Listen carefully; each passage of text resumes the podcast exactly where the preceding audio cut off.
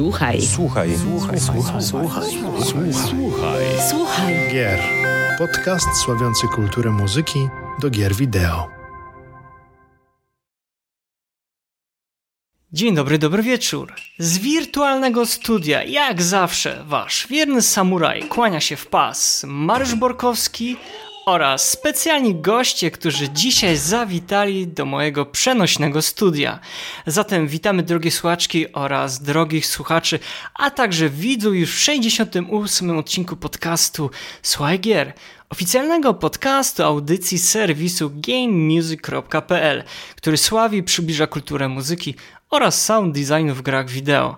Z tego miejsca, jak zawsze, zachęcamy Was do słuchania naszych e, podcastów oraz zapraszamy do subskrybowania kanału na Spotify, Apple Podcast, a także na YouTube. Dziękujemy za Wasze dotychczasowe wsparcie w postaci komentarzy, a także łapek w górę. No i w dół. Nie zapominajcie o tym biednym dzwoneczku. No i też z tego miejsca również za zachęcam i też dziękuję obecnym, a także przyszłym patronom, którzy bezustannie wspierają nas datkami na Patronite oraz na Coffee. A dzisiaj ze mną w studiu są Izabela Besztocha, droga redakcyjna koleżanka, dla której mroczne historie w grach, wideo oraz wszelkie maści straszydła są ukojeniem od codziennych obowiązków, zaś oprawa audio do tych produkcji, która w nas może wzbudzać wszelki lęk, dla Izy jest ukojeniem, a także ucieczką od otaczającej nas e, rzeczywistości. Dzień dobry Izo. Dzień dobry, witam wszystkich. Natomiast po drugiej stronie mikrofonu no, zanim za chwilę przedstawię naszego gościa, ja bym bardzo serdecznie z tego miejsca chciał podziękować e, Grysławowi, Ryszardowi Chojnowskiemu za to, że zaprosił e, do swojego podcastu za chwilę e, przedstawioną przeze mnie osobę, ponieważ gdyby nie ten odcinek, prawdopodobnie chyba bym o Tomku nie usłyszał, dlatego e, tutaj zachęcam od razu do przesłuchania, zobaczenia tego odcinka podcastu podcastu na kanale Grysław. Natomiast tak jest, e, ogromna przyjemność to jest dla mnie przywitać w naszych skromnych progach Tomasza Tworka, aka Larin, the Blind Guy, który niespożytą energią zaraża otaczające go osoby, a także propaguje wśród studiów deweloperskich rozwijanie funkcji dostępności dla niedowidzących oraz niewidomych graczy. Tomku, to jest naprawdę niesłychana, ogromna przyjemność móc Ciebie gościć e, w naszej audycji. Gdybym miał lustro, to bym pewnie mógł widzieć, że tu się zarumieniłem albo coś, nie wiem. Ale ja nie używam luster.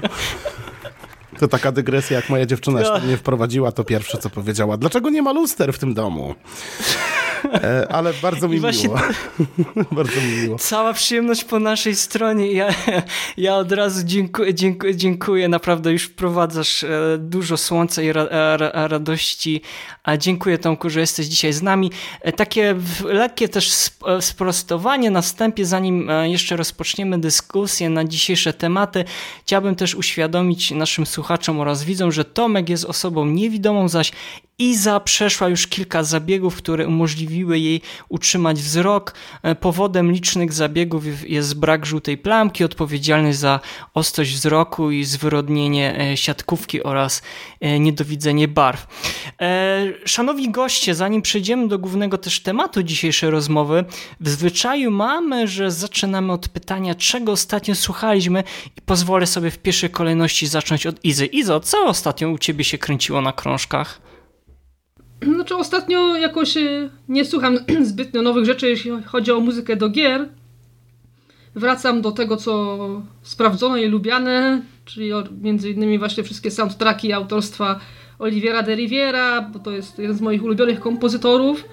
Naprawdę go sobie cenię, bo e, jest bardzo innowatorski, jeśli chodzi o e, projektowanie audio i w ogóle komponowanie muzyki interaktywnej w grach.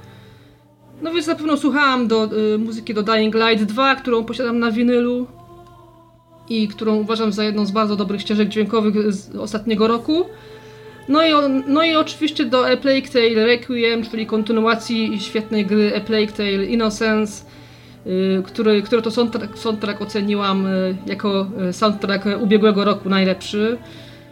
No i tego najczęściej słucham. Do Get Even, też jego autorstwa. Get Even to jest w ogóle świetna gra, jeśli chodzi o interaktywność, bo muzyka tam y, i audio ogólnie naprowadza tam gracza na to, Bardzo zaraz... zespojona jest z obrazem muzyka. Tak, jest, tak, na to, co się zaraz wydarzy.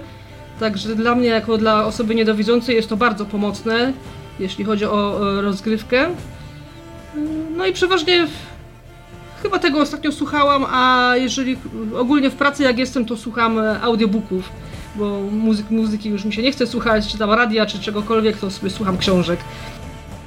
No, bo jesteśmy praktycznie ten sam rocznik i mi się wydaje, że z tej muzyki już na swojej, na razie do obecnego e, żywota to się nasłuchaliśmy, ale też jakby trzeba powiedzieć w skrócie jeszcze o Oliwierze, że to jest taki naprawdę nie, nie, niesłychana osoba, ponieważ to jest chyba jedna z nielicznych osób e, dobrze mi znanych, jeżeli chodzi o kompozytora, które, które propagują tą interaktywność. E, tak samo jeszcze z Borysławem Slawowem, autorem muzyki chociażby do DVD Original Sin 2 i teraz ostatniej odsłony mm, Baldur's Gate 3 więc sądzę, że to są takie dwie osoby, które, ale z kolei Oliver chyba tutaj jest takim pionerem, jeżeli chodzi o bardzo mocne nastawienie na to, żeby ta muzyka e, no, mocno była zespojona obrazem i też była interaktywna. To o czym teraz się e, zdążyłaś i zapowiedzieć i to też jakby z tego miejsca serdecznie zachęcamy do przeczytania e, recenzji napisanych przez e, Izę. Tomku, w takim razie, a co ty ostatnio słuchałeś? E, jeszcze się odniosę do Get Even.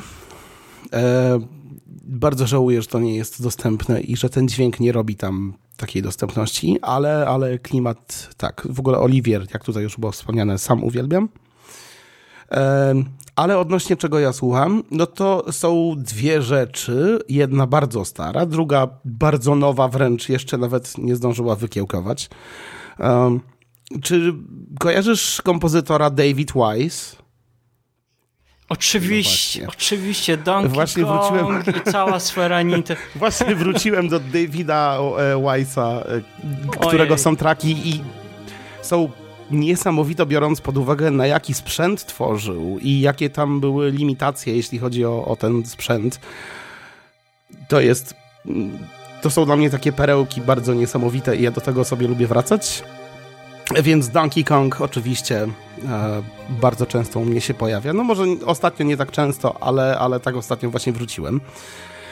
E, a druga rzecz to jest gra w sumie, którą testuję, jest w Early Accessie. Mm, to jest y, Astral Ascent, czyli taka... To, to jest taki roguelike. E, w sumie taki platformer troszkę e, Hibernian Games, chyba studio, które się zajmuje tą grą. Nie mam pojęcia, kto jest kompozytorem tej muzyki. Właśnie jestem, że tak powiem, staram się namierzyć tą osobę, tudzież ludzi, e, bo muzyka jest naprawdę niesamowita i polecam, polecam wam sprawdzić, e, nawet jeśli nie samą grę, to gameplaye, nie wiem, cokolwiek, bo jest jest to coś, na co nawet moja dziewczyna zwróciła uwagę. Ona nie jest jakoś bardzo w gamingu tak mocno. E, I jak ogrywałem ten tytuł, to powiedziała, o kurczę, jakby bardzo świetne brzmienie. Bo to jest e, to jest taki soundtrack bardzo magiczny, bym powiedział. Bardzo taki orkiestralny, mm, z dużą dozą, powiedzmy, pianina, e, harfy, jakichś tam w ogóle smyczkowych instrumentów. Mm, I bardzo przyjemnie to brzmi. Naprawdę wywarło to na mnie mega pozytywne wrażenie. Chyba dawno nie słyszałem takiego soundtracku od, nie wiem, od czasu, kiedy zagrywałem się w Hadesa, który zrobił dla mnie Darren Korb jest dla mnie świetnym kompozytorem, który a, przepraszam, że ci przerwę, Tomek, a jak właśnie ci idzie granie w tą grę? Bo dla mnie ona jest mega trudna. Mówisz o Hadesie? Więc... O Hadesie, no. Mm, znaczy ja ukończyłem w ogóle. Zostało mi kilka osiągnięć na Steamie do odblokowania ostatnich. Ale zrobiłem całość. Przeszedłem fabułę, przeszedłem ten to zakończenie, które jest po fabule, czyli ten epilog. No to jest roguelike, więc on jakby roguelike'i z reguły są zazwyczaj trudne, chociaż Hades moim zdaniem bardzo wiele wybacza. Mm. Ale no jest to gra, hmm, co mogę powiedzieć, w której spędziłem, o ile dobrze pamiętam, około to 180 godzin na pewno. I, I, są modyfikacje, nad którymi pracowałem razem z teamem moderów, które też dodają pewne rzeczy, jeśli chodzi o dostępność.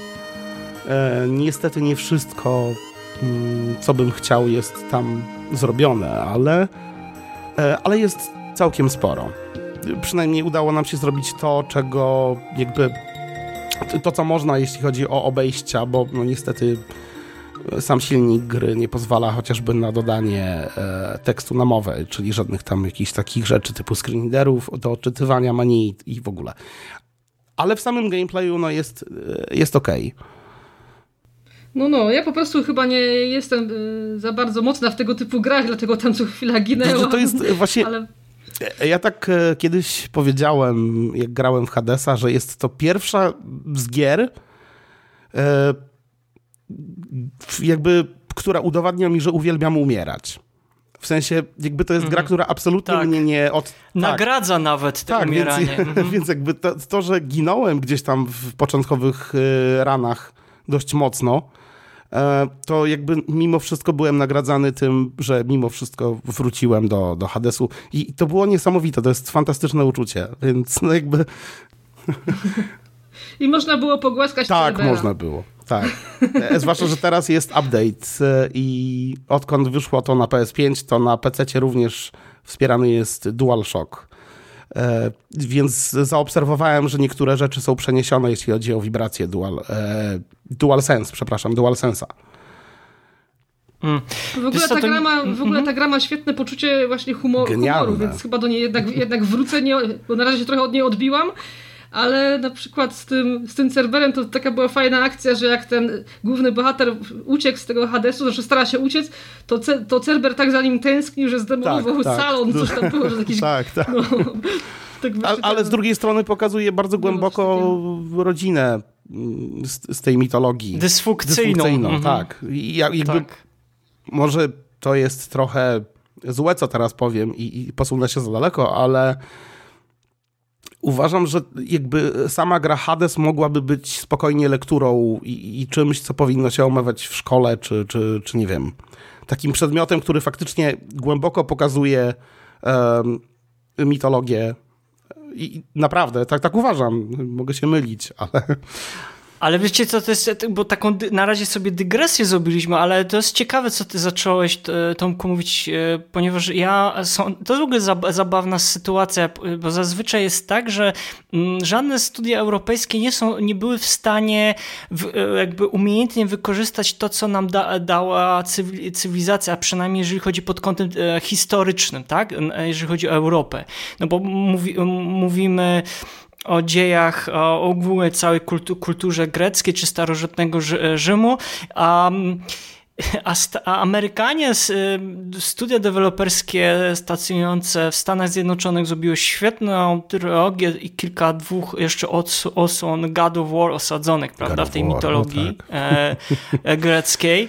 I jeszcze dodatkowo teraz jeszcze kilka innych było produkcji, ale one wiadomo, one się aż tak mocno nie, nie wybiły, nie utkwiły w pamięci graczy, a z kolei właśnie wspomniany przez ciebie Hades, który się też doczeka kontynuacji. To będzie pierwsza gra ze, ze studia Super Giant Games, pierwsza tak, kontynuacja.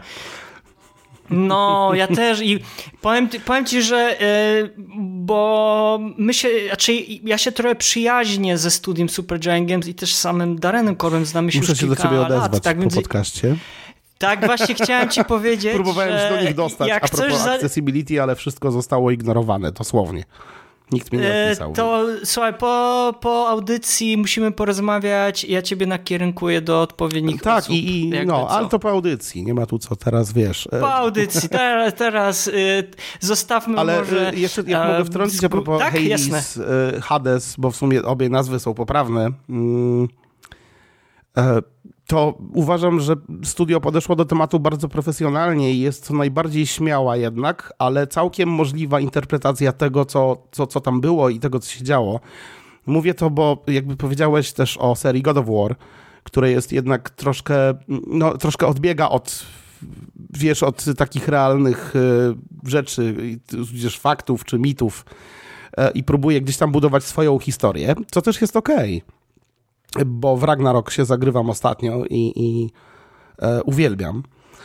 E, natomiast e, Hades świetna interpretacja całości, jeśli chodzi o historię. Dlatego tak bardzo nie mogę się doczekać e, dwójki, zwłaszcza, że studio obrało sobie za cel, e, żeby główne postacie, którymi kierujemy, no bo w tym momencie mówimy o głównych postaciach, jako że Hades 2 już jest na horyzoncie, są postaciami naprawdę nie bardzo znanymi takiemu przeciętnemu użytkownikowi, który nie, niekoniecznie dogłębnie zna e, mitologię grecką. E, no bo i Zagreus, i teraz jest ta księżniczka w dwójce. To, to są takie osoby, które gdzieś tam no, nie bardzo się o tym mówiło. Wiadomo, że każdy zna Zeusa i, i tam wiele innych postaci. Natomiast i, uważam, że to jest e, świetne podejście do tematu. Tak, tak. No, no, bardzo kreatywne głowy siedzą tam w studiu, to trzeba im przyznać. E, dobrze, to ja jeszcze tylko ze swojej strony dodam, co ostatnio słuchałem, chyba, że ty jeszcze to... Nie, nie, to były takie dwie rzeczy. Miałbyś... Super. To na pewno, e, drodzy widzowie, słuchacze i słuchaczki, e, jeżeli będziecie nas oglądać lub słuchać na YouTube, to pod opisem będą wszystkie rzeczy, o których dzisiaj rozmawialiśmy w kwestii słuchania. Zaś jeżeli chodzi o mnie, to ja słuchałem ostatnio Gran Turismo 2 Original Game Soundtrack Masahiro Ando i Samu Ohira. No po wielu miesiącach poszukiwań oraz pomocy ze strony dobrych duszyczek do domowej płytoteki dołączył album z drugiej odsłony e, Gran Turismo który no, uważany jest za kamień milowy w branży muzycznej, jeśli mówimy o grach wyścigowych. No, pierwsze dwie odsłony cyklu gier no, Gran Turismo posiadały nietuzinkową oprawę audio nastawioną na rock progresywny, a momentami nawet jazz oraz rock and roll.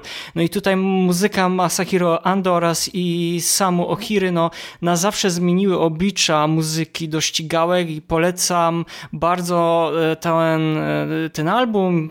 Pozycja naprawdę warta, warta grzechu, nie pożałujecie świecie. E, zaś jeżeli chodzi o drugi tytuł, to jest Tekken 5, Tekken Dark Resurrection Original Soundtrack, Kohta Takahashi, Keiji Okabe, Nobuyushi Sanogi, Sano i naprawdę wielu innych znamienitych kompozytorów, na których e, nie starczyłoby dzisiaj czasu, żebym wymienił.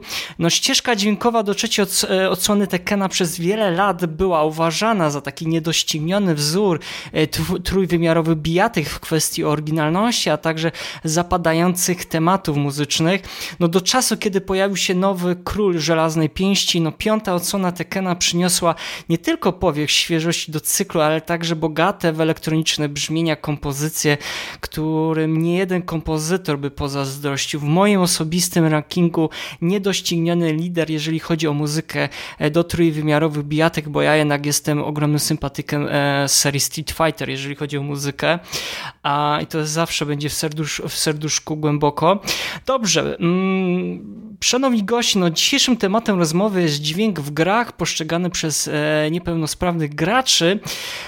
No i jak osoby niewidome, niedowidzące postrzegają audio w grach wideo? Ja sobie tylko taki starałem się sobie zrobić research i powiem, nie wiem jakie te statystyki na dzisiaj mają odzwierciedlenie, ale Oglądałem jedną z konferencji e, Adrienne e, Kozmiński, e, która zrobiła konferencję mm, o tym, jak przełamywać bariery dźwięku, jak dźwięk w grze może poprawić dostępność. Mm, cały film jest dostępny do przesłuchania i obejrzenia w internecie, na YouTubie.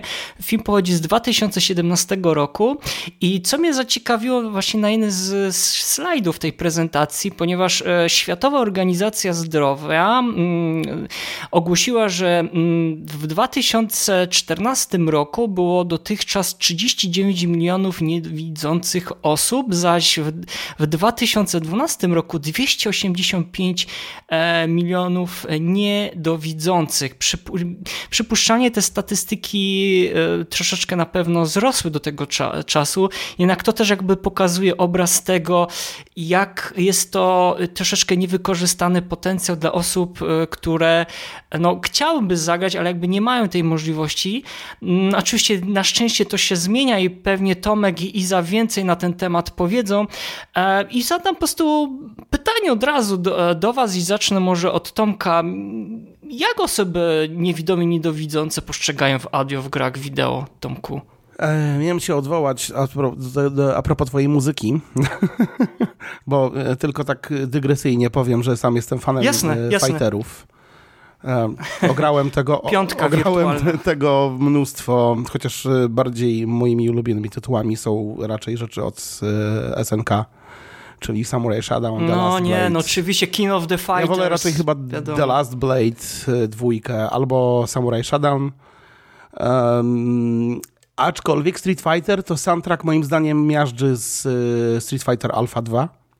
Bardzo lubiłem ten soundtrack. Ja z trójki z kolei mam. Powiem są chyba ja z trochę inne brzmienia. to Tak, to są kompletnie ale, ale, ale uwielbiam tą dwójkę. Mimo, że w ogóle prywatnie jestem człowiekiem bardzo bluesowym, rockowym, e, rock'n'rollowym, progresywne brzmienia również, bo sam grałem w zespołach progresywnych i, i, i tam różnych No i innych. na perkusji grasz przecież też przy Tak, okazji.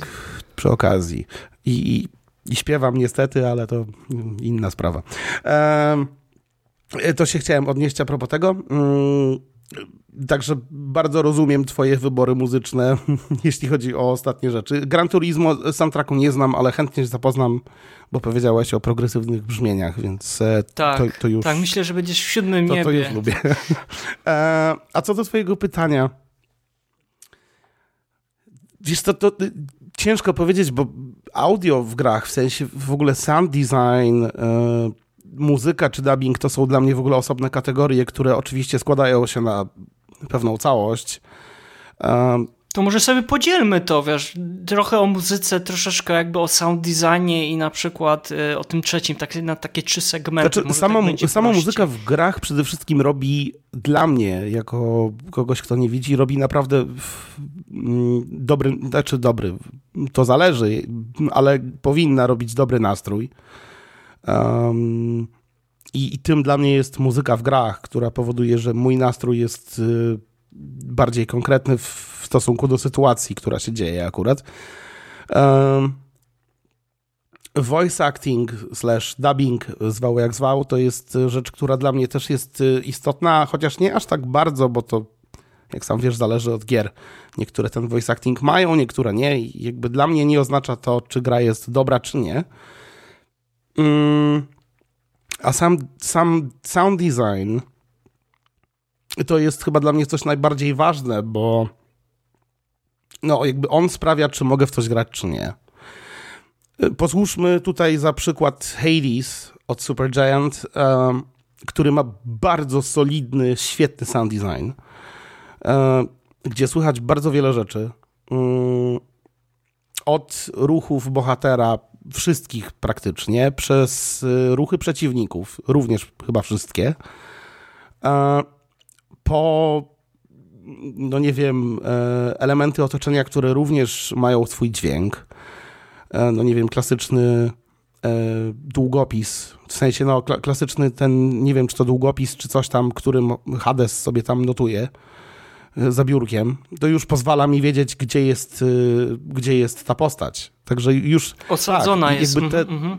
mogą, mo- mogą się okazać małe, takie nieznaczące, ale dla mnie to, to jest coś bardzo ważnego w grach, bo jakby wiem, gdzie są dane obiekty albo e, e, jacyś NPC, z którymi mogę wejść w interakcję. E, więc sound design jest bardzo ważny. Mm, Im więcej w nim szczegółów, tym lepiej. Hades się bardzo dobrze wybronił, bo tam nawet słychać e, wszelkie nagrody, które wypadają na koniec komnaty i każda nagroda ma zupełnie inny dźwięk. I to jest niesamowite. Czy, czy to znaczy, że to jest perfekcyjne? Oczywiście, że nie. I tam można byłoby zrobić wiele więcej i mam nadzieję, że drugi Hades to zrobi. A myślisz, że celowo to zostało Nie. zrobione? Bo coś ci przerwę, bo, bo jeszcze taka ciekawostka, może, może wiesz, albo też nie, bo jakby za cały sound design i całą, wiadomo, że całą muzykę, ale za sound design też Wiem. również był odpowiedzialny Wiem, wiem. Darren Korb. I to jest właśnie Tak, ciekawe. e, ale nie sądzę, że to było zrobione specjalnie. To znaczy, ja myślę, że to jest człowiek e, perfekcjonista, który chciał dopracować tak, szczegóły. Na pewno. E, Kiedyś chyba do niego pisałem a propos, a propos tychże właśnie szczegółów, ale nie dostałem odpowiedzi, więc, więc y, po podcaście. To, to, to, tak jest, to się zmieni E, po podcaście. E, a, aczkolwiek e, mam nadzieję, że drugi Hades to poprawi mm, i będzie tych e, tak zwanych audio cues, czyli tych e, podpowiedzi dźwiękowych e, jednak więcej.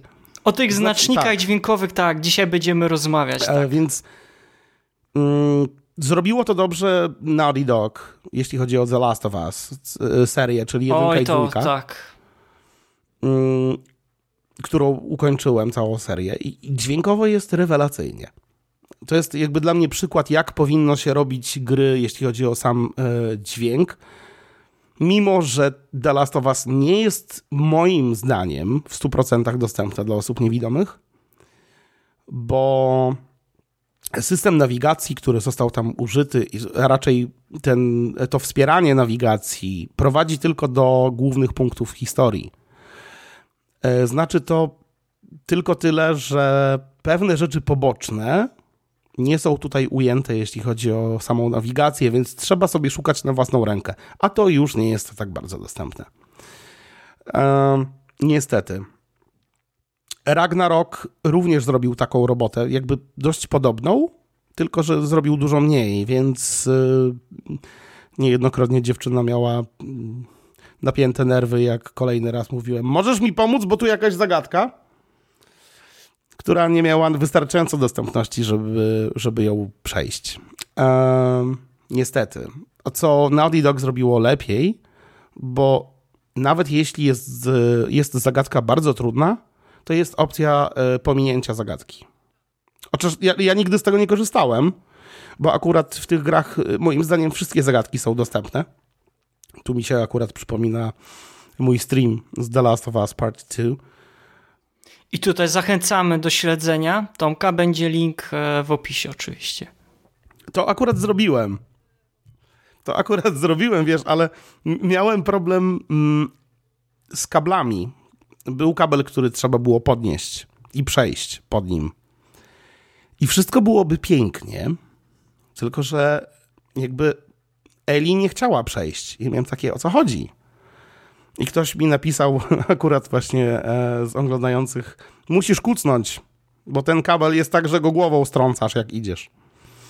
E, I to była taka jedna rzecz, y, która właśnie nie jest zrobiona, y, jeśli chodzi o audiodeskrypcję. E, czyli czegoś, co zostało dodane w The Last of Us Part 1, mm, co już jest moim zdaniem krokiem milowym w grach, że jest audiodeskrypcja. Niestety tylko w przerywnikach filmowych i to nie tych e, na silniku gry, a po prostu w filmikach, ale jednak to już, już sporo zmienia. A taka ciekawostka, e, za audiodeskrypcję odpowiedzialny jest Netflix. Tak a propos. O. który zawsze ma dobre audiodeskrypcje. Mimo, że ostatnio się nie lubimy z Netflixem, ale, ale audiodeskrypcje ma dobre. E, więc reasumując, bo tak troszkę sobie zboczyłem gdzieś tam, jak to ja, niestety. Zaraz wrócimy na właściwe tory, ale, ale nie chcę ci przeszkadzać. Reasumując, mhm. w grach e, sound design jest dla mnie bardzo istotny i przede wszystkim, co jest bardzo, bardzo ważne, przestrzenność, czyli stereo żyjemy w czasach, kiedy grafika jest na niezłych obrotach, że tak to powiem. Skromnie to Skromnie, powiedziałeś. No ja wiem, bo ja nie widzę tej grafiki, więc tak nie umiałem konkretnie, wiesz. Może dlatego. E, ale e, jeśli chodzi o dźwięk, bardzo często w grach jest dźwięk mono. Sama muzyka jest w stereo, ale w, jakby cały sound design i wszystko, co się dzieje dookoła jest w ogóle w mono i mnie zastanawia, dlaczego? No właśnie, chciałem się ciebie spytać, y, bo też, wiesz co, bardzo mocno tknęły mi twoje słowa, kiedy jak rozmawiałeś z, z Ryszardem podczas y, audycji, a ja jestem Jestem tak samo fanem jak ty e, mapów, całych no, bitmapów i Teenage. Mutant Ninja Turtles Shredder's Revenge jest fan, fantastyczny, ale ty tam zauważyłeś rzecz, którą, na którą ja kompletnie nie zwróciłem uwagi, wiadomo z jakiej, prawdopodobnie z jakiej przyczyny, że, dźwię, że dźwięki, że podobno dźwięki są tam, no jednym słowem, yy, spartolone. Nawet no. porównałem do TMNT czwórki na SNESie, gdzie tam było stereo, Naprawdę.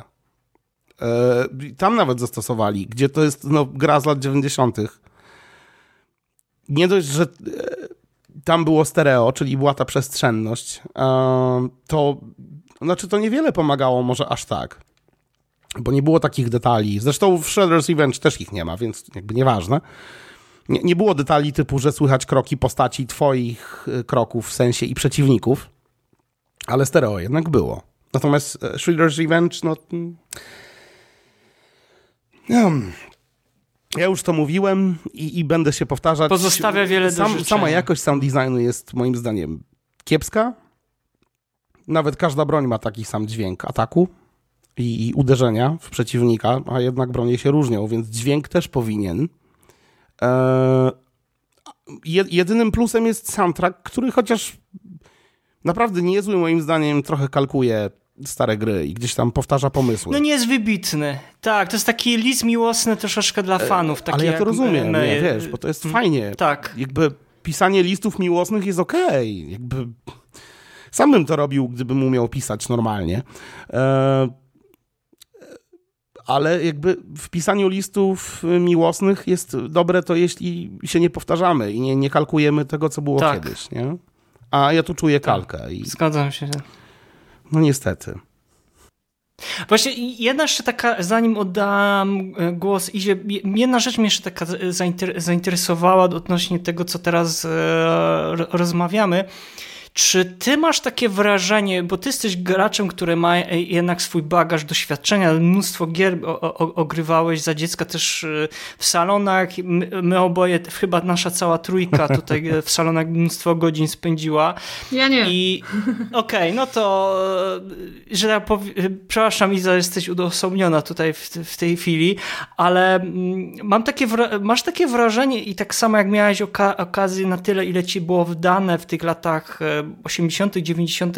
i w 2000 już grać i widzisz jakby ten przeskok technologiczny, czy zauważyłeś, że coś się zmieniło na przykład dla, dla osób, y, które są niedowidzące albo niewidome, jeżeli chodzi o osadzenie muzyki w grze na takiej zasadzie, że mm, mówiłeś też o tekstowych grach. Wiemy, że japońskie RPG bardzo, te pi- pierwsze były bardzo mocno osadzone, jeżeli chodzi o, no wiadomo, jeszcze wtedy pows- sprzęt nie, jakby nie dawał takiej możliwości, ale chodzi o muzykę, że ty jesteś w stanie słysząc e, muzykę poczuć na przykład emocje tych bohaterów, nie widząc ich na przykład? Ty... Ja, ja myślę, że niewiele się zmieniło, bo nie wiem, jakby jak tak e, prześledzę sobie teraz w głowie tą drogę, e, to może to jest oczywiście, nawet na pewno to jest dość osobiste wrażenie, ale ja zawsze byłem w stanie wyczuć klimat dzięki muzyce i nieważne, czy to jest gra 8-bitowa, 16-bitowa, 32, czy, czy, czy to jest gra współczesna. Mi się zawsze podobało. mm, Mój brat dużo grał w RPG i w różne rzeczy ogólnie. E, dlatego jakby chyba od zawsze już mi się w sercu, że tak powiem, w, wkroił i już głęboko w tym sercu jest i zostanie Nobuo Uematsu. E, to jest takie, wiesz, może taki patos trochę tutaj poleci, nie? No bo jednak Nie, daję, że ja jestem ogromnym fanem Nobuo Matsu, te- tak więc możesz... Ale s- jakby stare części Final, Final Fantasy, jak mój brat je ogrywał, zawsze czułem jakąś tam emocjonalność e, a propos sytuacji. I nieważne, że to była gra, która na PC niestety używała MIDI, w przeciwieństwie do konsolowych odpowiedników, mm, co jest dla mnie dziwne, ale okej. I jakby od tych czasów do teraz muzycznie niewiele się zmieniło, więc nie wiem, mam wrażenie, że to chyba dobrze. Że muzyka od zawsze gdzieś tam była w świadomości twórców i od zawsze próbowała i robiła co mogła, żeby mm, wywołać emocje i, i to się raczej nie zmienia. Pewnie tak, ale ja mam takie, e, takie dy- dygresje, e, wybaczcie drodzy słuchacze, słuchaczki, widzowie. Ja mam takie wrażenie, że te ograniczenia sprzętowe, jakie były w latach 80., 90., pozwoliły bardziej e, w, w tamtym czasie uruchomić kreatywność tych A kompozytorów. to tak. Teraz mam Tak. takie, mam teraz takie, pewnie macie oboje takie wra, też wra, wrażenie, że mm, teraz jak mamy po prostu dostęp jakby do praktycznie do studiów nagraniowych, mamy oczywiście bazę sampli, które pozwalają na imitację naprawdę jeden do jednego czasami niektórych instrumentów, ale dalej nie mamy do czynienia jakby z nagraniem mm, żywego człowieka i tego ciepła, z brzmienia, jeżeli chodzi o instrument, to ja mam wrażenie, że ta no ja nie jestem po prostu dużym zwolennikiem tego, żeby muzyka filmowa bardzo wchodziła w sferę e, audio w grach wideo. To znaczy gdzieś tam jest ten element pewnie potrzebny w scenkach na przykład, za bardzo też tej takie patetyczne, że są te patetyczne, monumentalne te, te utwory czasami. Nie jestem już bardzo e, fanem, ponieważ gdzieś się zatraca ten duch tego romantyzmu, bo jak sami na pewno kojarzycie te lata 80., 90., szczególnie jeżeli chodzi o japońskie produkcje, one były bardzo osadzone w romantyzmie. Tak jak mówimy o muzyce Johna Williamsa, która jest mega melodyjna, ale ona wynika z tego, że ona mocno była osadzona z tej epoki romantyzmu, gdzie, te, gdzie głównym jakby elementem zawsze była ta melodia, tak? Mm, a dziś ja mam takie wrażenie, że dziś to już no mocno gdzieś się, za, że to powoli się zanika. Niestety. Chyba tak, takie, chociaż to też e, jakby są produkcje, którym się to udaje i to naprawdę dobrze brzmi. I tak, jakby... oczywiście. No, Bill McCarey, God of no, Ragnarok to jest no, też no dobry właśnie. przykład, że on to umie, umie to zbalansować. Tak, tak ale właśnie widzisz, bo to jest to, że mamy jakby większe możliwości i technologia jest na wyższym poziomie, więc wychodzi tego więcej. E, a kiedyś e, no, gry były jednak troszkę gdzieś tam bardziej niszowe. Niszowe, tak. I, i może tak, dlatego na zwracaliśmy pewno. na to tak bardzo uwagę. Ja, ja do dzisiaj pamiętam jakby cały chyba motyw z intra do Castlevanii, e, chyba dwójki na, na, na NESie. Opo. I to jest... Y, Proszę. To brzmiało dla mnie jak sonata, nie? Ośmiobitowa. To, to tak, było po tak, prostu tak, takie otwarcie, tak. które wywala mnie po prostu z butów i... Vampire Killer. Tyry, tak.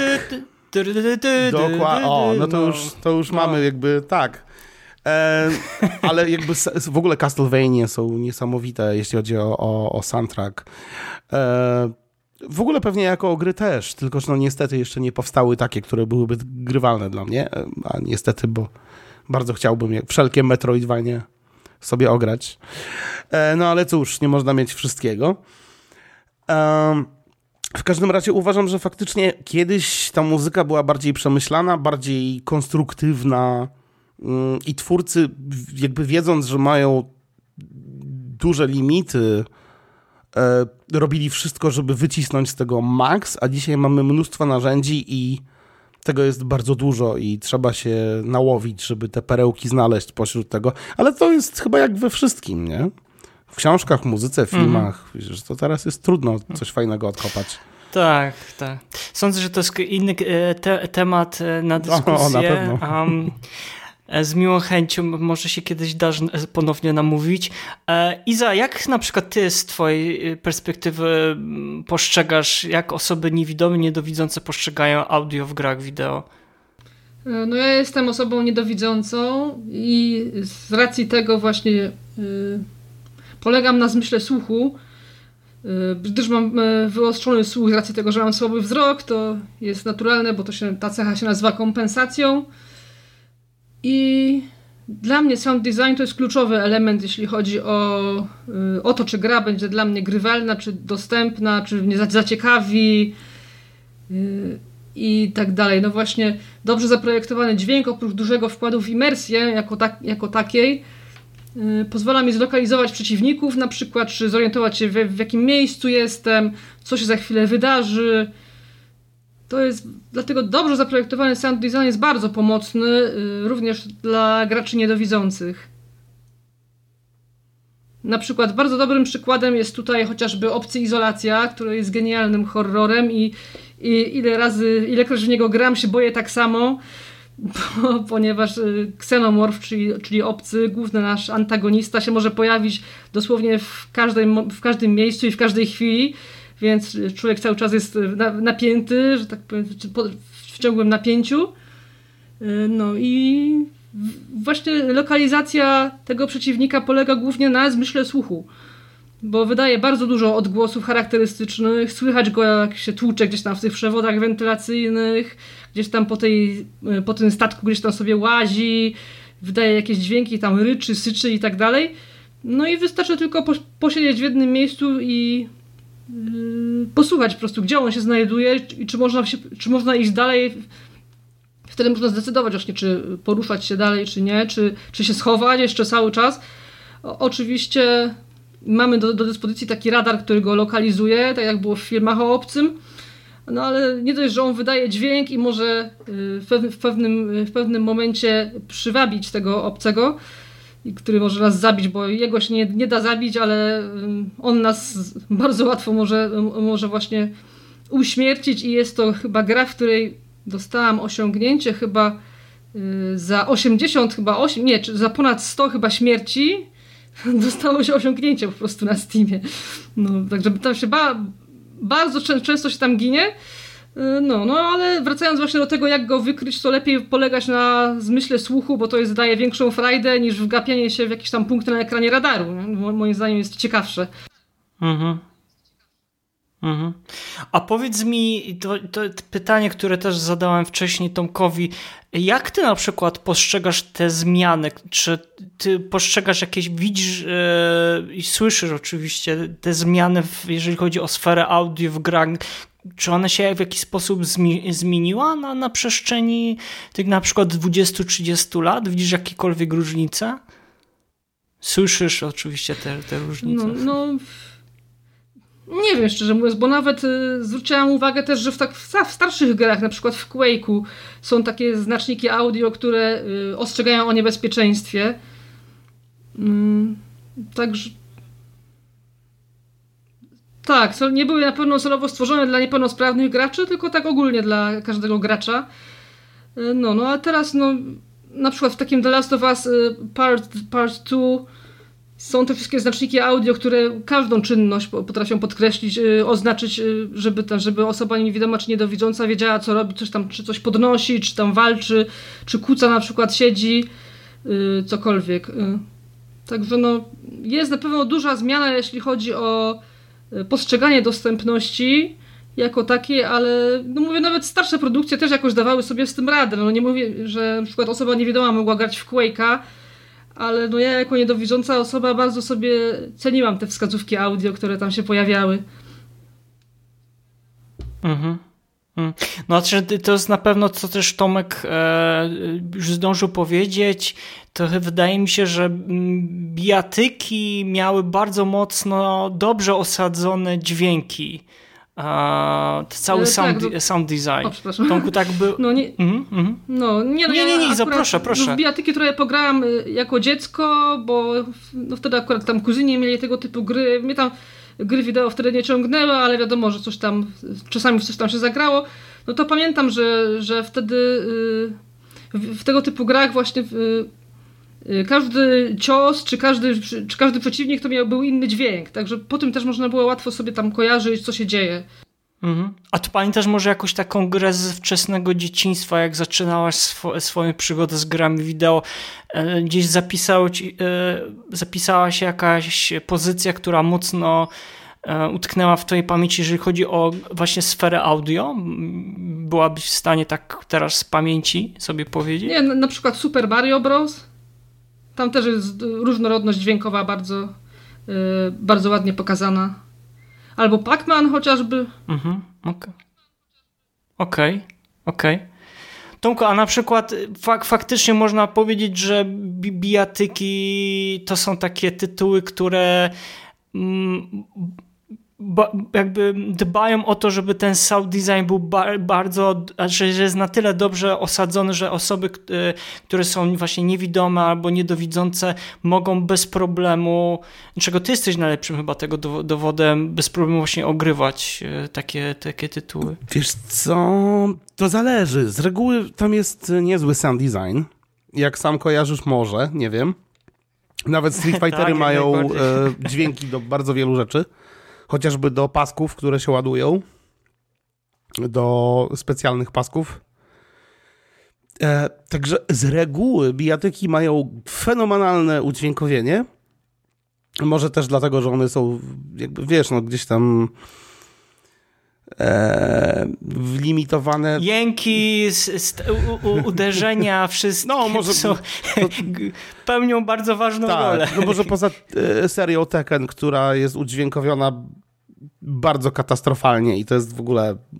O, zgodzę się z tym. Tekken ma hmm. bardzo, bardzo kiepski sound design mm, i to się nie zmienia na przestrzeni lat. Absolutnie. Tam jest bardzo mocno nastawione na muzykę jest. E, niż na, na dźwięk. Tak, ale dźwiękowo jest tutaj katastrofa. Bardzo żałuję, bo trójwymiarowe bijatyki, sam jestem fanem chociażby Soul Blade'a. O, ojej, oczywiście. Cudowna pierwsza Najlepsza moim zdaniem, na, na PlayStation. To jest chyba w ogóle najlepsza gra w historii, przynajmniej dla mnie. Ostatnia część e, trochę się zbliża moim zdaniem i jest fajna, chociaż tutaj akurat twórcy zrąbali konkretnie, bo dźwięk jest mono. A okay. dziwne, bo w Soul Blade na przykład wszystko było w stereo. W czwórce było w stereo. E, także oni tak jakoś, nie wiem, nie, nie wiem, co tam się zmienia w tych ich silniku, ale, ale raczej kiepsko. Mm, w każdym razie Soul Blade'a bardzo dobrze wspominam. E, ale w bijatykach, no, generalnie dźwięk jest dość istotny. Poza tym walczymy, wiesz, na zamkniętych arenach. E, nie mamy tutaj otwartego świata, więc tam można pewnie pakować też w dźwięki, w różne akcje. A Mortal Kombat sądzisz, że miał też dobry sound dobry. design? Zazwyczaj mhm. tak. Znaczy, pomijam te, te nieszczęsne części, które tam powychodziły bo to ten Deception, Armageddon i te, te różne... Okay. Czwartej też nie bardzo lubiłem, szczerze mówiąc. Ja jestem no, fanem akurat trójki Ultimate. A, tak. Chociaż wiesz, dziewiątka i jedenastka starała się chyba naprawić te lata lata jakby tytułów, które dla fanów serii, no powiedzmy, woleliby Jakoś zapomnieć. tak sprytnie dziesiątkę ominąłeś. Wiesz co, e, no, po, po, że tak dyplomatycznie. No ja wiem, już się domyśliłem, że... ale no. powiem ci, że dziesiątki nie ogrywałem w ogóle, więc... E, no to nie straciłeś zbyt wiele. Okay. Nie, nie. Oprócz, oprócz powiem tak, oprócz całej tej mechaniki, jaka tam też do, yy, powstała, no bo na bazie jakby tej mechaniki i później jedenastka się opierała, ale mam wrażenie, że mm, w dziesiątce starało się mm, na nowo znowu koło zrobić, wiesz, mhm. stworzyć też nowe postacie, które niekoniecznie miały... Jest bardzo źle? Jest to, ja, jak to mi dło... Nie, znaczy, no, w porównaniu, nie? Do dziewiątki chociażby. Mm, no, bez porównania, bo dziewiątka wiesz, starała Lubiłem. się, jak pamiętam. fabularnie dziewiątka. Tak, ja Aż mi się Mortal Kombat film wielbia... przypomniał, nasz stary, klasyczny. A, tak! Jedynka. tak, tak. Jedynka.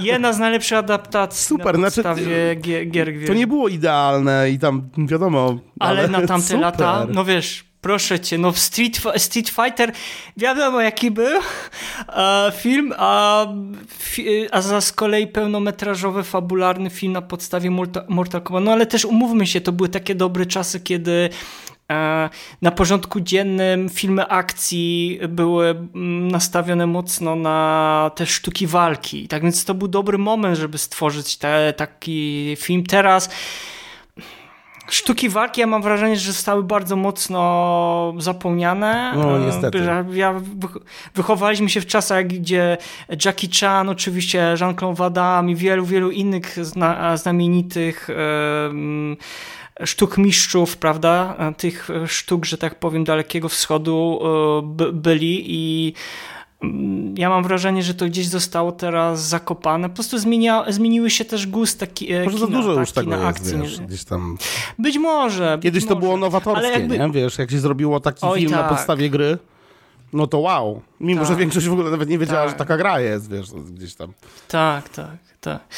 Dobrze, bo ja, ja bo uwielbiam też schodzić w e, dygresję i coś czuję, że nam się już dzisiaj trochę przedłuży tę, e, tą audycję, tak więc z, góry przepraszamy was, drogie słuchaczki, dro, drodzy słuchacze, ale pytanie, Nie, nie, no ja myślę, że bardzo ciekawa nam się rozmowa wywiąza e, wywiązała, a ja mam do Was jeszcze pytanie. Co to są te znaczniki dźwiękowe? Bo niektóre osoby, które, e, e, oglądające, słuchające nas pewnie nie wiedzą za bardzo i po, e, pozwolę sobie od Izy. Iza, co to są te znaczniki dźwiękowe? Jakbyś mogła wytłumaczyć w kilku słowach?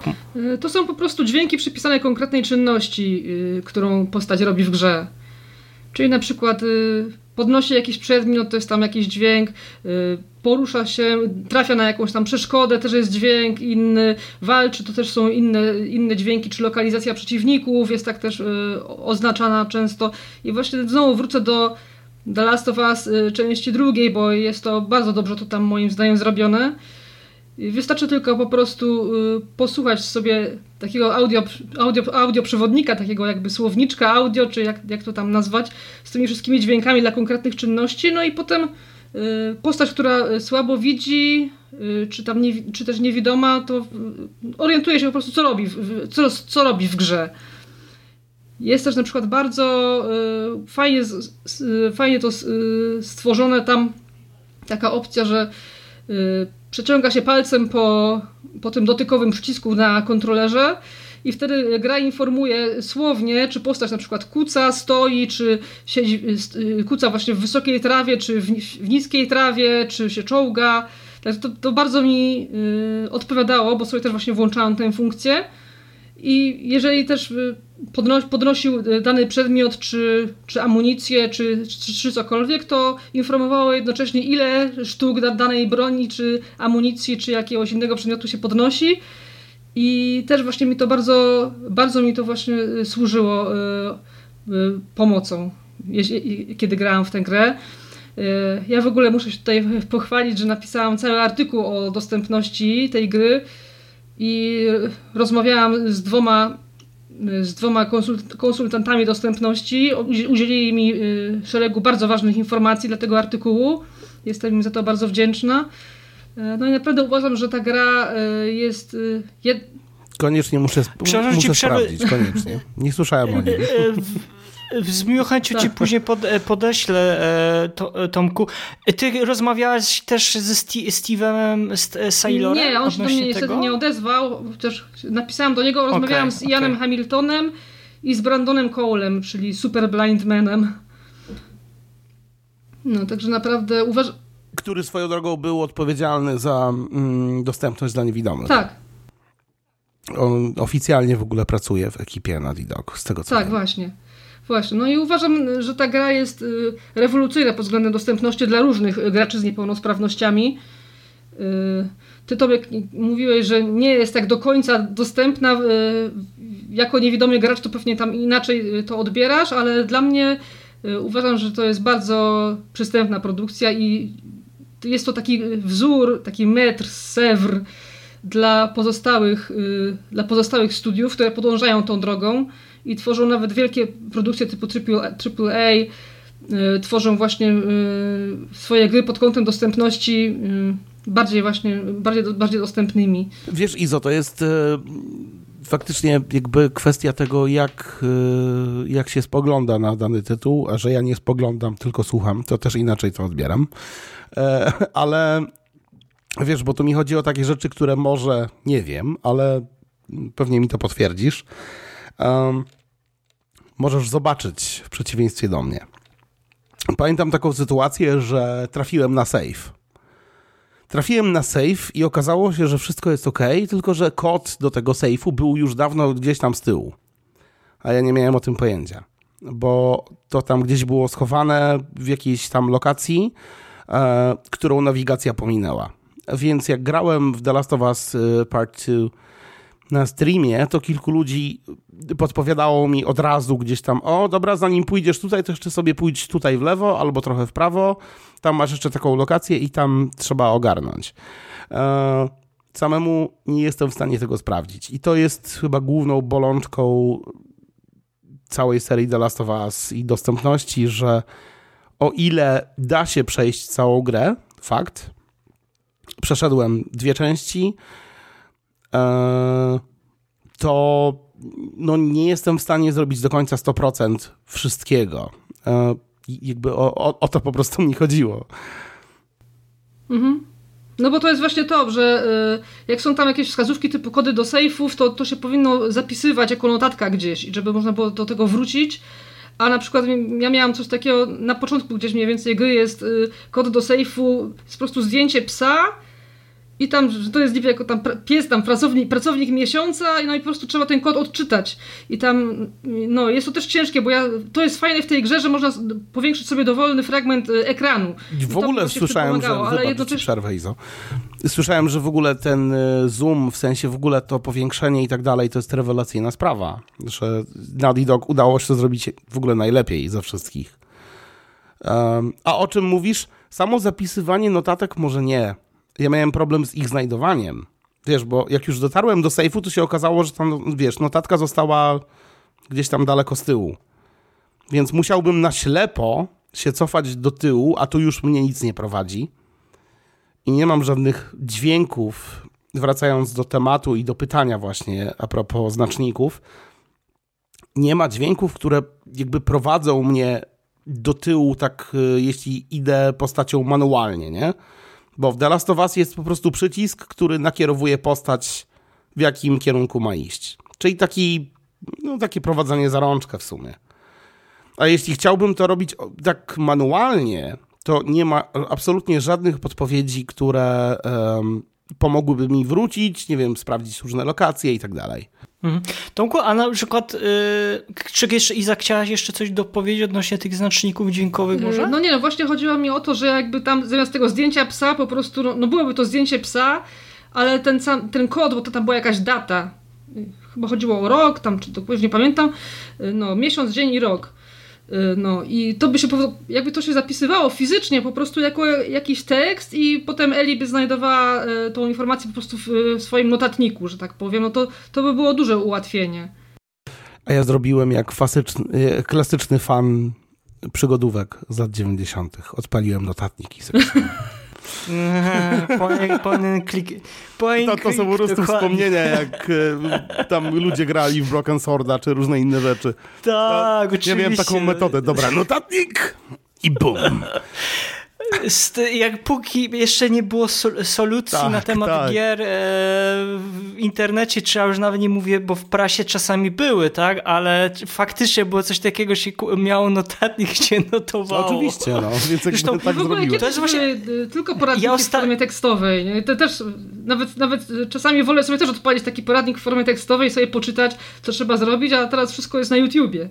Też, tak, i, ale, ale to jest przerażające, tak... wiecie mm -hmm. Bo ja dzięki tekstowym poradnikom ukończyłem gry chociażby typu e, Oddworld, Ape Odyssey. O nie, to ja tak, właśnie słyszałem. To, nie no, ukłony, na serio, ukłony, bo to... Ale to mi się przydało. Ja może nie dostałem tego gameplayu, ale do tego, że w tych e, poradnikach były opisy lokacji i różne rzeczy i to mi dużo wyjaśniało, nie?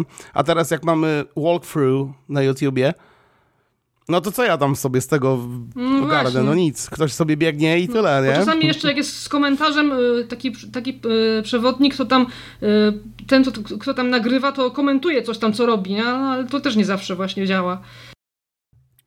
No właśnie, więc e, chyba się trochę wraca do tego, bo ostatnio gdzieś tak widzę, że są te tekstowe są, są poradniki. na gry online jest dużo właśnie poradników. No, tylko płatne. No, nie, nie, nie wszystkie. E... Nie każde są płatne z tego nie? co wiem. Jakieś tam sobie pobrałam jakiś. O, a to widzisz, to nowość. To tego nie zauważyłem. E... Ale to ja mam jeszcze. No proszę, proszę. chodziło mi tylko o to, że jak e, ogrywałem ostatnio Ragnaroka, to chyba z GameSpotu, o ile się nie mylę, albo z IGN, nie pamiętam. E, ale. Jeszcze jest GameFAQ, jeszcze. Tak, ale jeszcze jest. Tam jakoś mhm. tak ostatnio chyba mało się w sumie pojawia. Mm, ale z którychś, z których z tych stron korzystałem i to mi pomogło, bo tam ludzie opisywali zagadki. I to mi dało dużo, jeśli chodzi o wyobrażenie sobie sytuacji, że tu muszę coś zamrozić, nie, tu coś rozwalić, więc miałem takie, hmm, okej, okay, to już wiem o co chodzi, nie? W sensie wiem, jak, jakby, jak wygląda sytuacja. I potem była tylko sprawa samej dostępności, czy to jest do zrobienia, czy nie. Mhm. A i, ma, ja mam takie pytanie, bo ty, Tomku, miałeś na pewno na, tak samo taką dostępność, jeżeli chodzi o, a czy inaczej, może nie tyle co dostępność, ale bardzo sobie ceniłeś gry point click, czy uważasz, że te gry point and click, zarówno tak jak bijatyki, były bardzo mocno rozwinięte na tyle pod kątem właśnie jakby game audio, czyli całego tego sound designu w grach, że umożliwiały mm, bez jakichś tam większych trudności kończyć tę grę? To znaczy ja nie... Czy to były pierwsze gry, które miały bardzo mocno rozwinięte właśnie znaczniki znaczy point and click, do tego w ogóle zmierza. przygodówki point and click nigdy nie były dostępne. To jest pierwsza rzecz. Um były super, bo ja jestem takim człowiekiem, który lubi dobrą fabułę. Po prostu lubię dobre historie.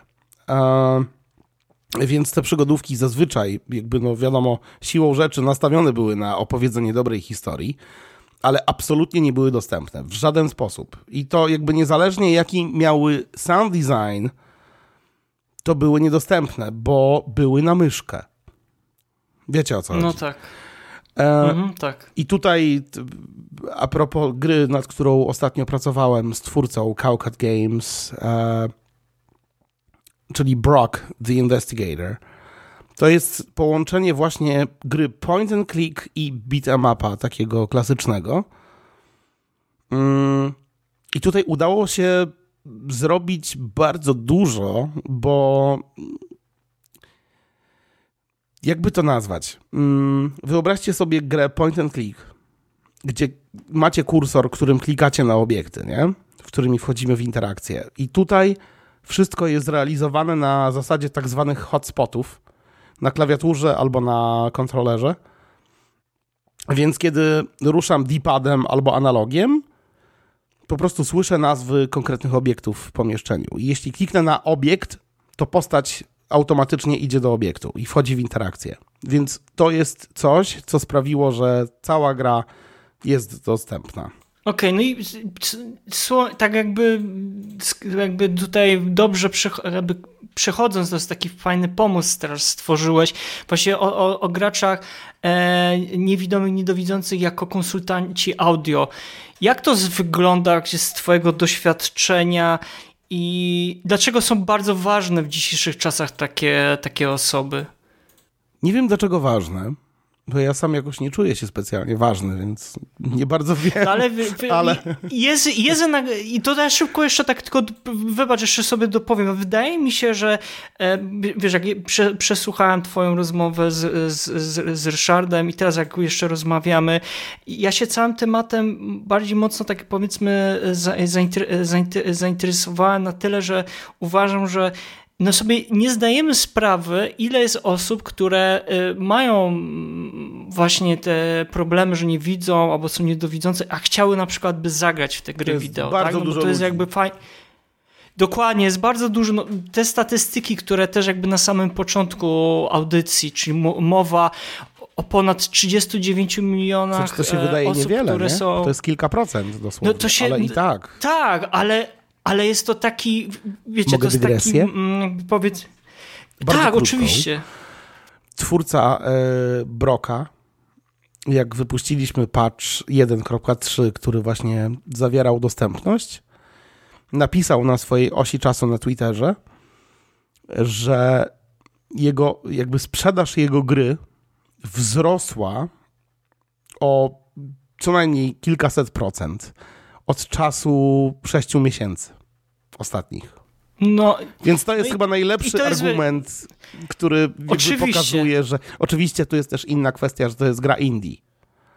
To nie jest triple game, więc jeśli mamy studio, które robi gry AAA, to pewnie dla nich to jest nic, nie? I niestety dlatego, moim przynajmniej, tak moim zdaniem, Niestety e, studia takie wielkie nie zwracają na to uwagi, bo nie mają z tego aż takiego zysku. Inaczej wygląda sytuacja, jeśli chodzi o deweloperów indie, którzy faktycznie zyskują reputację mm, i ich sprzedaż naprawdę rośnie. To w przypadku takiego studia jak, no nie wiem, Santa Monica czy Naughty Dog, to oni nie mają z tego aż takiego zysku, ale jednak to zrobili. Ale nie, nie trzeba iść daleko. Możemy nawet o nasze polskie studia. Nasze no, polskie studia są na to zamknięte. Hermetycznie Tak. zamknięte. No, Próbowałem to nawiązać kontakt z wieloma ludźmi. CD Projekt Red, e, czy z, te, z Techlandem. E, nie, nie ma szans. To są ludzie zamknięci w ogóle na cokolwiek. To niestety właśnie boli mnie, że, mnie, że na przykład Dying Light 2, które jest bardzo fajną grą uważam, bo tam jest bardzo fajnie wykorzystana mechanika parkour. Ja trenuję parkour, więc bardzo mnie to ucieszyło. Uu, bardzo mnie to Ciekawe. ucieszyło. zwrócę się kiedyś o porady, jak to robić ślepo. No, to niestety no nie jest to... Słuchaj, jeździłem na rowerze, No, no to, to właśnie mówiłeś w wywiadzie z Ryszardem, nie, że na rowerze jeździłeś, więc czemu, możesz sobie po murkach też poskaczesz. No ba. No, no i właśnie to jest właśnie, właśnie boli, że, że ta gra nie jest praktycznie w ogóle dostępna. Y, Jest, w, jest poza tym No. piekielnie trudna, jeśli chodzi o te wszystkie elementy, skakanie i tak dalej. Ja tam jestem ciągle, y, już chyba rok minął od premiery dwójki, a ja jeszcze nadal jej nie ukończyłam, bo ciągle y, kwitnę w jakiejś tam misji, że nie mogę po prostu gdzieś wykonać jakiegoś skoku, nie? No, no i to Mhm. właśnie jest to. Także Ale zauważcie, że to jest w większości polskich Tak. gier. Mm. Tak. Nie widziałem polskiej gry, Ale wiesz która co, ma dostępność. Mhm. Takiej konkretnej. Ja na przykład bardzo sobie widziałem. chwalę gry Bluebird Mhm. Team, bo mają bardzo fajną opcję powiększania napisów i uproszczonych ikon. Jak ja chcę zagrać w Silent Hill. No, w Silent Hill 2 z- r- remake. O, moja ulubiona no, część. No właśnie, propos, właśnie Bluebird teraz pracuje nad, nad tą częścią, także zobaczymy jak to im tam wyjdzie.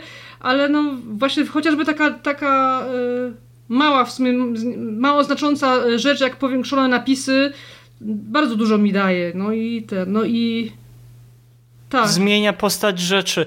Ale to wiecie, to jest właśnie to, o czym ja chciałem z wami też jeszcze po, częściej dzisiaj porozmawiać. Już wiem, że jesteśmy w trakcie rozmowy i, i to się dzieje, ale to jest taki a, nie, niewykorzystany potencjał i trochę taki niezakryty segment ludzi, którzy chcieliby zagrać. No wiadomo, że z, z przyczyn no, niezależnych e, od nich no, nie mogą tego, tego, tego zrobić. Dlatego jak bardzo ja bym chciał Tomku i Izo, wrócę do Tomka oczywiście, pozwolę sobie Iza, e, jakbyś Tomku mógł wytłumaczyć mi się wydaje, że już to po części zrobiliśmy, tak? W trakcie tej takiej powiedzmy krótkiej teraz dy dyskusji. Jak bardzo ważny jest taki konsultant? Znaczy ja w ogóle myślę, że ja ci zrujnowałem w ogóle cały y, plan podcastowy. Nie, wręcz przeciwnie, wręcz przeciwnie, ja się bardzo ja po prostu cieszę, że, cieszę, że tyle i dygresji. lubię improwizację. Nie, i więc, bardzo em, dobrze, i bardzo dobrze. Ale odpowiadając na twoje pytanie, mm, dlaczego jest potrzebny konsultant? No to jest jakby, to się rozumie trochę samo przez się, że konsultant ma za zadanie mm, testować grę, e, doradzać, co można poprawić, co można zmienić i proponować rozwiązania. To jest troszkę jak taki game designer poniekąd, tak mi się wydaje. No bo mimo wszystko konsultant troszkę gdzieś tam zahacza o mechaniki gry i pracuje z zespołem nad tym, żeby te mechaniki poprawić i żeby były dostępne. A, mhm. A może to, wiecie, wiecie coś, taka myśl mi szybko, przepraszam, że wchodzę ci w zda, e, Jasne, zdanie. to, to jest normalne Może w to- tym podcaście. Róbmy tak dalej. No. Drążmy, drążmy. A ja, ja się tak zastanawiam, czy w Polsce jakikolwiek był tworzony raport, na przykład, pokazujący staty, statystyki, które mogłyby mm, przekonać studia, małe, średnie, te duże, do tego, że warto zainwestować Chyba nie czas było. i środki. Chyba nie było. Właśnie. I tak po pierwsze, pytanie, po drugie, do kogo trzeba ja było... znam, Mm? Też wybacz, że ci wejdę w słowo. Jasne, proszę. E, Ja sam w Polsce znam maksymalnie kilkunastu, może trochę więcej niewidomych ludzi, którzy grają w gry. Dlaczego? Wiadomo dlaczego. Nie ma dostępności. Ludzie generalnie z założenia wychodzą takiego, że no, gry wideo niedostępne, nie? Nawet się nie interesują tematem. A na świecie wygląda to zupełnie inaczej. Jest zupełnie dużo więcej ludzi niewidomych, słabowidzących, Otwartość, którzy tak. grają. Ale jakby sami twórcy zamykają sobie mm, drzwi do tego, żeby żeby tak było. Olewają, że tak powiem, nieładnie, ale no muszę tak powiedzieć, bo olewają graczy, jeśli chodzi o dostępność.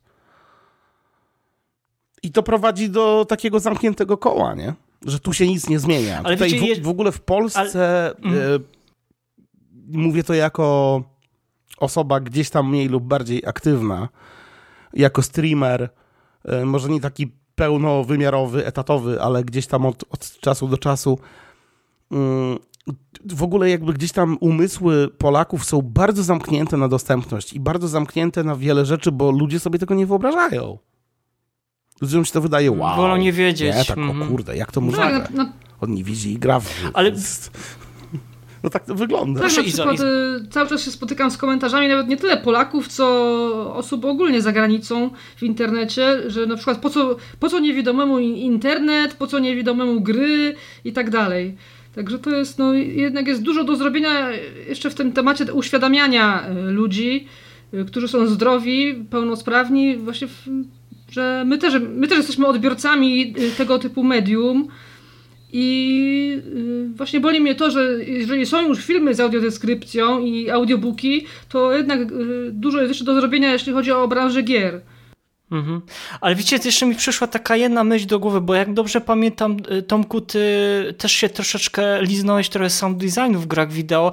A popatrz, jakim ty był, y, byłbyś, jesteś y, dobrą osobą, która idealnie by się sprawdziła jako do tworzenia sound designu w grze wideo. Zależy. Bo masz tak zależy, tak... Wy... Bo no, sound mhm. design bo masz wyczulone bardzo mocno... Mhm. dopasowanie dźwięku do animacji. No, Pewnie, oczywiście, tak że wydaje, tak, ale nie, no nie, no w stu procentach, tylko że chodzi o to, że masz bardzo wyoszczone zmysły, które mocno by mogły wpłynąć na przykład na produkcję jak, jakiejś danej sceny, jakiejś postaci. Możliwe. W taką, no, w taką stronę bym chciał właśnie pójść. Dobrze, mm, powoli, powoli jeszcze, jeszcze nie kończymy, jeszcze nam dosłownie zostały dwa tematy do poruszania.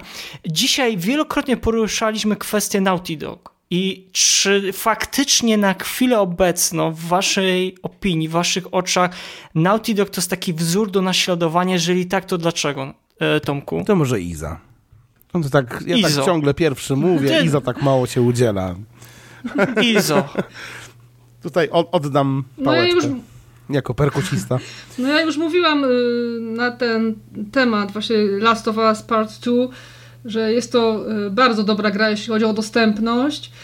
I z tymi y, doradcami, z którymi rozmawiałam, z tymi dwoma doradcami, to nawet podkreślili to, ten fakt, że nawet gracze pełnosprawni korzystają z tych ułatwień dostępu. Co, co tylko podkreśla to, że ta gra jest bardzo uniwersalna, jeśli chodzi o dostępność. I na przykład tutaj mam taką informację. Wspomina także ten, e, ten Ian Hamilton, wspomina, że ponad, ponad 60% osób w Stanach Zjednoczonych grających w Last, of Us Part 2 ma włączone napisy, co nie oznacza, że wszyscy oni mają problemy ze słuchem. No po prostu robią tak z, z różnych powodów i na przykład y, i mówi tak, zaskoczyła mnie informacja o graczach bez żadnej niepełnosprawności wzroku używających ustawień dedykowanych niewidomym i niedowidzącym jak autorotacja wspomagająca orientację w terenie czy dźwięki odtwarzane podczas podnoszenia przedmiotów. To doskonała lekcja uniwersalnego projektowania. No i właśnie yy, też się pod tym podpisuje, bo yy, też sami ci, yy, ci, ci konsultanci mówili, że ta gra nie jest y, jakaś wzorcowa, jeśli chodzi o dostępność, bo też y, każdy inaczej, inaczej pojmuje dostępność. Dla jednego ta gra będzie dostępna stuprocentowo, dla innego mniej, no ale jest to jednak taki kamień milowy, tak, tak zatytułowałam zresztą ten artykuł.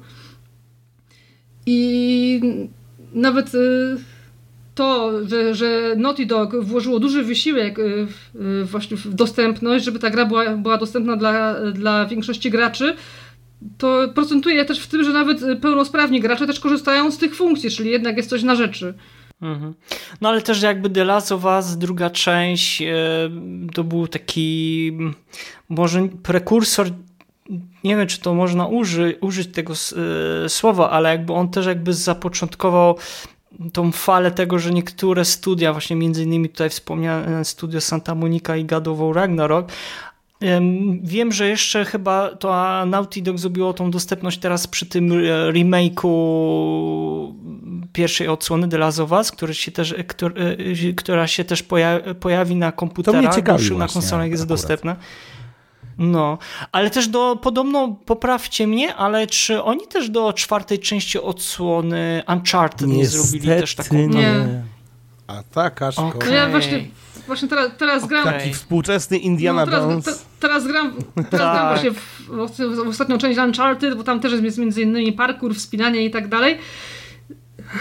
No, no, no nie, nie, nie jest łatwo w to grać, niestety. Walki zwłaszcza są męczące. No, ale wracając do tego, że Naughty Dog zrobiło się takim wzorem dla innych studiów, to na przykład y, kiedy ukazały się Assassin's, Assassin's Creed Valhalla, to właśnie dużo, y, dużo graczy y, podkreślało to, że ta gra nie jest zbyt dostępna, no i studio poszło, ustosunkowało się właśnie do tej opinii i zrobiło dużo tam ułatwień dostępności. Także jednak jest, jest jednak to nawet te duże studia yy, słuchają tego, co mówi społeczność. Dobrze, a Tomku, zgadzasz się z tym faktycznie, że to jest Naughty Dog, to jest taki tak. wzór do naśladowania, że oni to zapoczątkowali? Ja myślę, że tak. Przynajmniej jeśli chodzi o, o gry takie AAA. Bo nadal uważam, że twórcy indie nie wiem, czy robią dużo lepszą robotę, ale lepszą czasami na pewno. A zwłaszcza moderzy. Bo okay. społeczność... Ty należysz chyba też do, do tej sceny moderskiej. Tak, to znaczy ja w ogóle moje umiejętności, jeśli chodzi o programowanie są w zasadzie żadne, więc tutaj nie mogę się chwalić niczym, ale działam w takich grupach zazwyczaj właśnie jako ten designer, jako ktoś, kto mm, podsuwa pomysły, a resztę zostawia na barkach programistów, więc bardzo miło.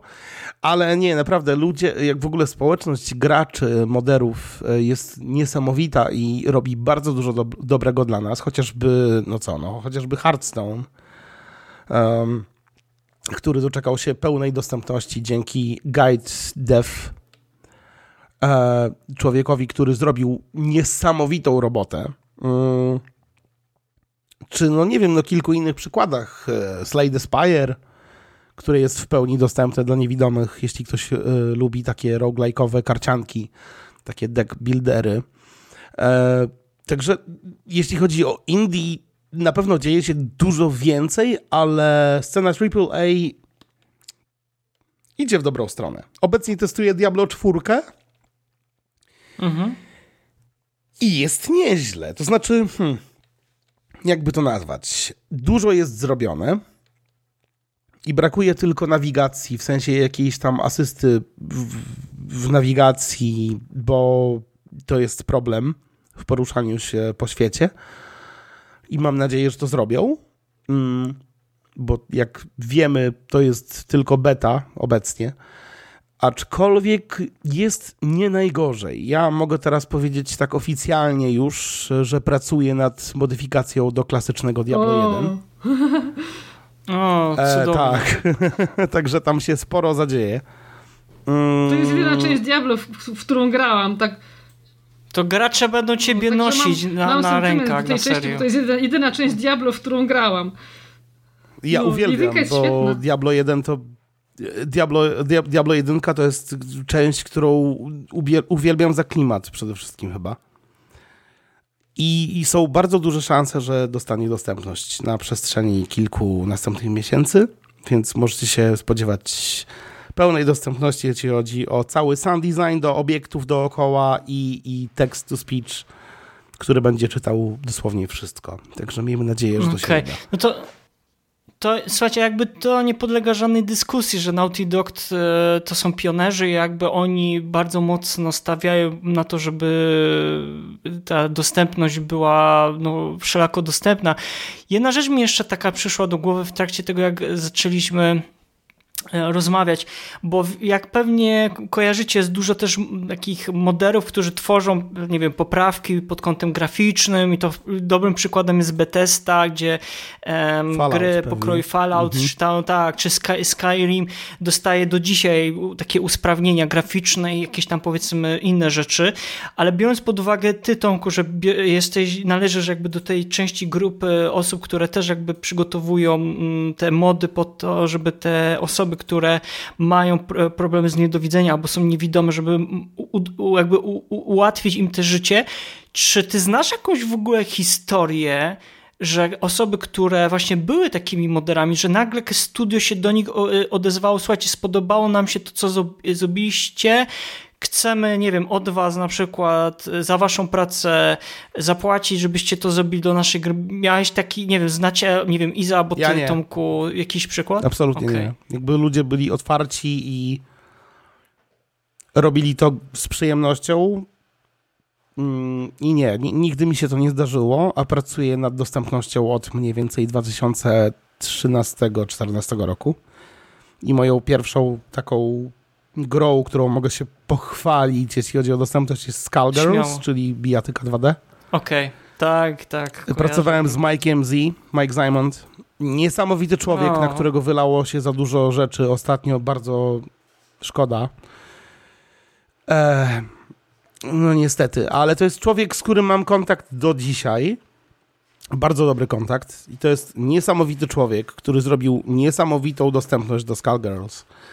Um, I jakby jako twórca w ogóle tej gry um, sam nie chciał absolutnie żadnej dodatkowej kasy ani nic. Także zrobił to po prostu z dobrego serca i jak sam napisał, w ogóle sam napisał hmm. gdzieś tam, kiedyś był artykuł, wywiad taki króciutki z nim na shoryuken.com e, i wypowiedział się, że jeśli mogę coś zrobić w, nie bardzo długim czasie i to mnie nic nie kosztuje, może tylko ekstra czas gdzieś tam trochę, ale jak wiem, że może to komuś pomóc, y, graczom z niepełnosprawnościami, dzisiaj nie umiem mówić, przepraszam, e, Żaden problem. To y, jakby dlaczego nie, nie? I zachęca twórców do tego, żeby to robili. Więc to było super i nigdy w życiu nie zdarzyło mi się, żeby jakikolwiek twórca czy moder chciał jakiejś kasy. Nawet e, jeśli chodzi o e, Cowcat Games, czyli o Brock the Investigator, twórca zrobił to po prostu, bo chciał to zrobić i jakby dopiero teraz widzi, że się opłacało i cieszę się bardzo. No to wiesz, trzymam kciuki, że kolejne ich gry będą no, od samego początku będą inwestować to, żeby były dostępne dla wszystkich osób i, i żebyś ty brał Miejmy nadzieję, w tym bo procesie. powiedziałem mu, że już nie widzę innej możliwości w jego przyszłych projektach, więc jakby tutaj na pewno, nie? Także no, miejmy nadzieję. Um, jakby podsumowując y, tą naprawdę dzisiaj przesympatyczną rozmowę e, z wami, za co jestem wam dozgodnie e, wdzięczny, wdzięczny, to ja mam pytanie do was, Mm, jaka czeka przyszłość dla tej dostępności dla niepełnosprawnych graczy, no bo wiemy, że od jakiegoś czasu Microsoft też mocno inwestuje w różnego rodzaju oprogramowanie, czy bądź sprzęty. Jednym z takich sprzętów jest ten taki powiedzmy hmm, trudno nazwać to kontrolerem, to jest taki powiedzmy panel, który umożliwia sobie um, usprawnić dla osób, które zarówno, tak mi się wydaje, możecie mnie poprawić, ale osoby, które też zarówno powiedzmy są niedowidzące albo są mm, nie, nie, nie widzą albo mają problemy z, inne, z innymi formami jakby takiej niepełnosprawności, to ten jakby kontroler pozwala tam sobie przygotować te regulacje. A to chyba Sony tak samo, to samo robi, nie? Sony, tak, Leonardo Edge, teraz się... Tak, Project tak. Leonard, tak? Y, tak, tak. Właśnie oni są w trakcie mhm. produkcji, a czy produkcji chyba no w tym roku mam nadzieję, że się po, pojawi. No poszli po prostu za sukcesem Microsoftu, bo jednak ten kontroler odniósł ogromny sukces i faktycznie bardzo e, pomógł. I właśnie pytanie do was, jaka jest ta przyszłość tej, tej dostępności dla niepełnosprawnych graczy? Teraz zacz, zacznę od Izy. Iza, jak ty to widzisz? No ja jestem dobrej myśli, bo jeszcze rok temu czy dwa lata temu byłam w stanie stwierdzić, że po prostu y, studia deweloperskie nie zajmują się ogólnie pojętą dostępnością, ale jednak jak się ukazała y, druga część The Last of Us, to sam temat został y, podjęty przez pozostałe studia i całą społeczność. Odbiło się to szerokim echem, więc wydaje mi się, że studia będą bardziej brały pod uwagę właśnie dostępność swoich, swoich gier. No i oby tak dalej. No, wiem, że powstają różne eksperymentalne też kontrolery dla, dla osób całkowicie na przykład sparaliżowanych, czy tam e, bez rąk, żeby mogli tylko na przykład, na przykład stopami obsługiwać komputer czy, e, czy konsolę. No i wydaje mi się, że jednak e, że będzie to w dobrym kierunku szło, bo jednak ludzie są coraz bardziej świadomi naszych potrzeb i bardzo dobrze, że się o tym mówi że, i że się to nagłaśnia, bo jednak spora część y, społeczeństwa jest niestety nieświadoma y, tego, y, tego właśnie, co my, czego niepełnosprawni gracze potrzebują. Tomku, czy ty widzisz też taką jaskółkę? Faktycznie? Nie, nie widzę. Że to się dzieje? Ci, że nie widzę, ale to u mnie normalne.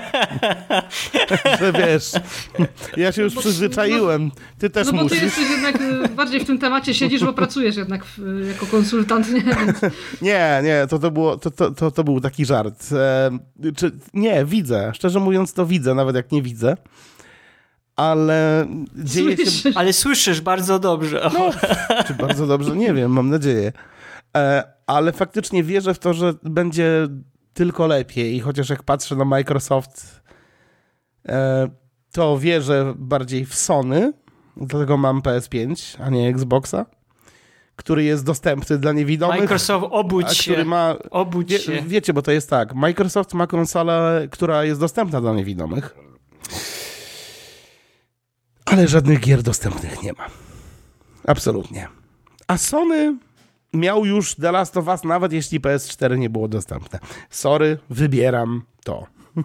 Nacisk na gry jednak bardziej niż na, sam, e, niż na samą konsolę, więc e, mimo wszystko widzę to w dobrych barwach. Nie będę określał tego kolorem, ale w dobrych i miejmy nadzieję, że się nie mylę. I jeśli deweloperzy będą faktycznie słuchać feedbacku i pracować nad tym z konsultantami i z ludźmi generalnie, to myślę, że będzie ok.